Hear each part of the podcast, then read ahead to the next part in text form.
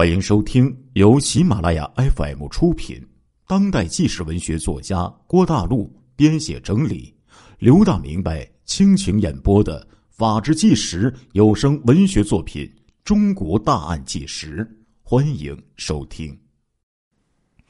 在他步步攀升的十余年的时间里呀，蒋艳萍凭什么非法敛财一千多万元呢？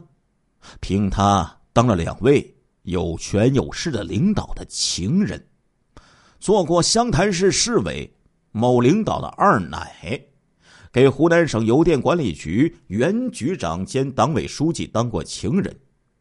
蒋艳萍有一句名言呢，可以说是非常的经典，那就是什么呢？男人玩女人可以不讲档次，女人玩男人可就不能。不讲档次了，在男人当权的社会里呀，只有懂得充分开发利用男人价值的女人，才能算得是真正高明的女人。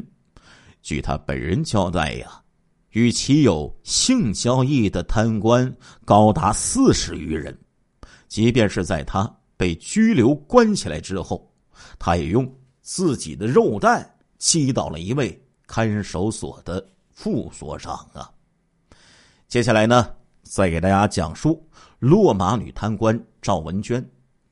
二零零八年八月，由于涉贪腐双规的苏州市前副市长这个江仁杰，为了保命，就供出了苏州政协原副主席赵文娟等多名苏州及江苏高官被双规。人精明有气质，这是赵早年呢赵文娟留给其大学同学的感觉。其中呢，令同学印象最深的就是这个赵文娟走路的姿势啊，特别有这种女人的气质。赵文娟呢曾经表示说：“只有领导重视，才能组织有方，措施得力。”说白了，只要书记讲财政，我们的工作就好办了。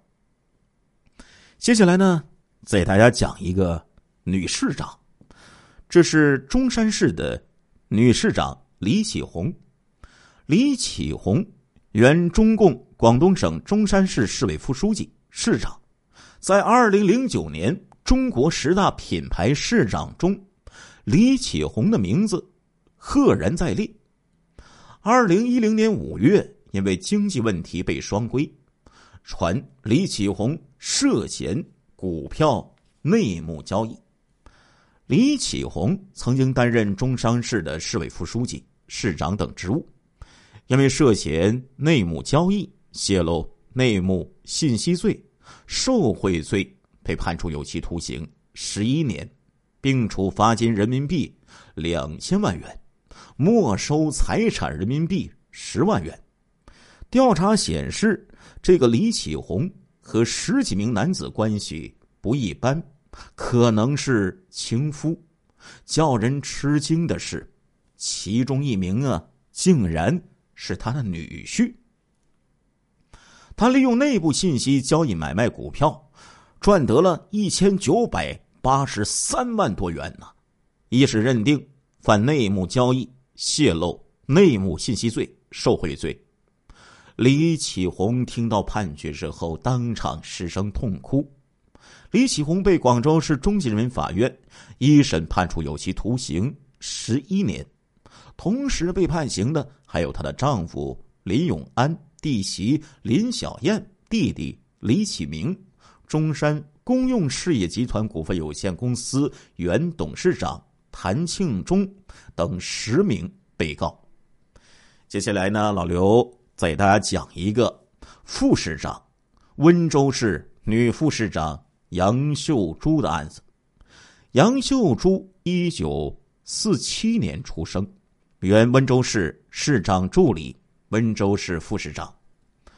二零零三年四月二十号，当时任浙江省建设厅副厅长的。杨秀珠携女儿、女婿以及外孙从上海机场途经新加坡出逃美国。二零零四年二月份，浙江省检察机关通过国际刑警组织发出了红色通缉令。据报道，杨秀珠已在二零零五年五月三十一号在荷兰落网。据温州市纪委二零零四年的通报，已经查清的他的涉案金额为二点五三二亿元，已经追回金额四千两百。四十多万元，冻结七千多万元的资金或者房产。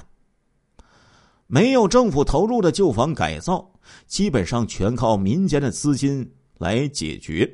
拆与不拆，给他留下了很大的利益的空间。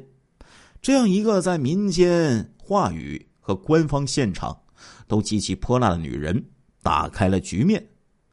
她确实啊。是属于那种威风凛凛，哎，他的这个管理的城市当中的旧城地块，不断的在拆迁中，不断的在出售之中。面对一些温州的强硬的居民，这个他做的更加强硬，说呀，他会爬上屋顶去拆房，说他穿着汗衫不戴胸罩，破口大骂。那些居民呢，都被这样的领导给吓坏了呀。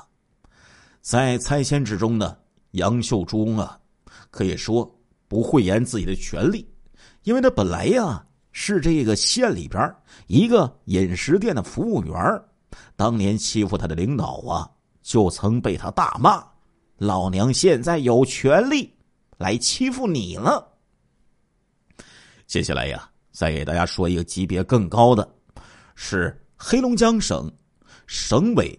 这个原副书记韩桂芝，黑龙江省省委原副书记韩桂芝，贪污金额七百三十六万元。二零零六年，韩桂芝被判死缓，缓期两年执行，剥夺政治权利终身。当年在黑龙江啊，谁想当官那这位韩桂芝副书记韩大姐。那是相当有发言权的呀，因为他呢拥有批发顶戴花翎的大权。当然了，想让他说句话，那是得要 money 的呀。于是，当韩桂芝落马的时候，拔出萝卜带出坑，一连串沾过韩大姐光的那些小贪官也被曝光了。而法院在宣判的时候。光是韩桂芝的起诉书就念了好几个小时啊！据说，韩桂芝家中专门腾出一个房间，请专人设计了佛龛，在里面呢供奉着泥佛、瓷佛、金佛三种佛像。但是这佛龛可护不住他心中的鬼呀，在心香火之中寻求心灵的慰藉。却不能抹去他受爵卖官的罪行。接下来再给大家讲一个女贪官，是原中国儿童中心的主任，叫做赵顺义。赵顺义呢，利用手中的权力，将黑手伸向孩子们的钱呢。这个赵顺义呢，贪污受贿百余万元，被北京市高院。终审判处有期徒刑二十年，并没收个人财产二十五万元。据了解，二零零五年三月十七号，反贪部门呢收到了一封举报信，称这个赵顺义等人贪污为孩子们谋福利的钱。反贪部门在调查中发现呢，一些发票开具单位的名称不同，但是开票人员笔迹类似。不符合常规，随后呢，侦查人员就决定从该中心原财务处处长兼总会计师靳红的身上打开突破口。那接下来说起的就是这个中国儿童中心原财务处处长靳红了。这个靳红呢，被查呀，因贪嫌涉嫌贪污公款一百一十三万元。七月十二号上午，在北京市第一中级人民法院出庭受审。在法庭调查阶段，法庭就查明，担任镜湖辩护人的镜湖之兄，因为和这个案件有利害关系，不能继续担任靳红的辩护人。话说呢，这个案子经审理之后，查明靳红还有这个赵顺义都是属于不法之徒，接受贿赂、贪污受贿的女人呢。接下来呢，再给大家说一位女贪官，是商州区委书记张改平，原商洛市委常委、商州区区委书记张改平，从二零零零年到二零零五年期间，张改平利用其任商洛地委委员、商州市委书记、商洛市委常委、商州区委书记的职务便利，在为他人。办理干部任用、提拔、调动等请托事项之中谋取利益，从中受贿赂一百零九点九万元，所得赃款被其个人全部使用。二零零六年四月，经省纪委决定，并经省委批准，张改平因为受贿一百零九点九万元。借各种名目收受礼金人民币十八点零五万元，港币一千元，插手基建工程，为其亲友的经营活动谋取利益，被给予开除党籍、开除公职处分。二十八宗受贿案，二十七宗啊是卖官案。面对。公诉人询问说：“你为什么要收受陈新志三十八万的贿赂？”张改平就说：“说陈新志想要当教育局局长，当时教育局长争的人比较多，送礼的人也比较多。说如果我不同意，他就当不了教育局长。”话说呢，这个张改平啊，最后知道自己是犯了错误。据他讲，他的母亲呢生前信佛，对他有些影响。后来呢，在争取一个职位的时候，自己没有成功，可以说是心灰意冷。在他人影响下呢，他便求神拜佛，大肆受贿。之后呢，求神拜佛以求宽恕啊。接下来呢，再给大家讲一个文强的情人。他叫做陈光明。二零一零年五月，重庆市人民政府决定呢，陈光明同志提前退休，免去其重庆市公安局副厅局级的侦查员职务。据悉呢，陈光明啊，从警三十年，先后担任了重庆市公安局刑警大队的办公室的资料员、材料室的副主任。行政科的科长、刑警大队副大队长、重庆市公安局禁毒总队的党总支书记、总队长，还有重庆市公安局经侦总队党总支书记、副总队长。坊间呢，曾把她称为是重庆警界女杰。她曾经多次荣获个人二三等功和重庆市先进。工作者，全国三八红旗手，全国的劳动模范，第五届全国十大女杰，重庆市首届十大女杰特别奖等荣誉称号。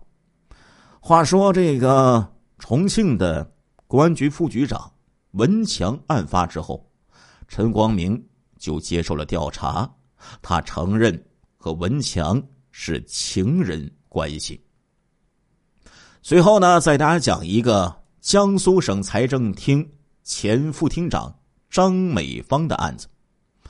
二零一零年十一月，中纪委收到针对江苏省财政厅副厅长张美芳的实名举报，之后呢，派驻调查组前往江苏省财政厅，结果第一天去张美芳办公室，便在他的抽屉里发现了。某银行向他贿赂的一百一十万元的支票，张美芳当即就被双规了。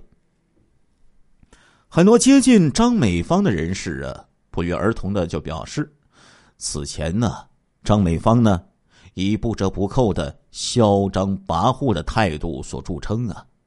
他手下的财政厅的官员和工作人员对他的评价，私底下也并不好，都说他是对下属苛刻，态度跋扈，经常骂人。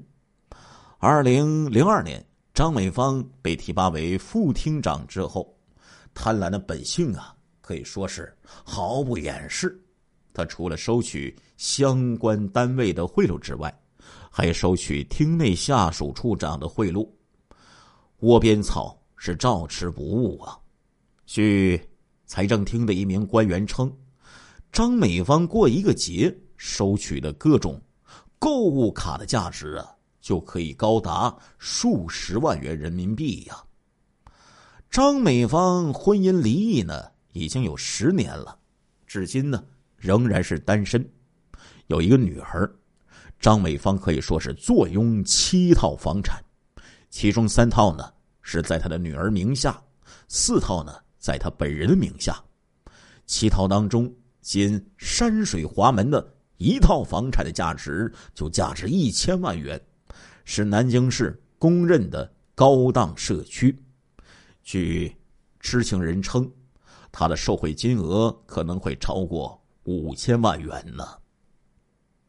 有财政厅的官员还透露说，张美芳青睐呢高档奢侈品。他去农村检查工作的时候，还随身背着 LV 的大背包。他的个人生活也是比较复杂。据知情人士透露说，他以谈对象为由养着许多小白脸儿啊。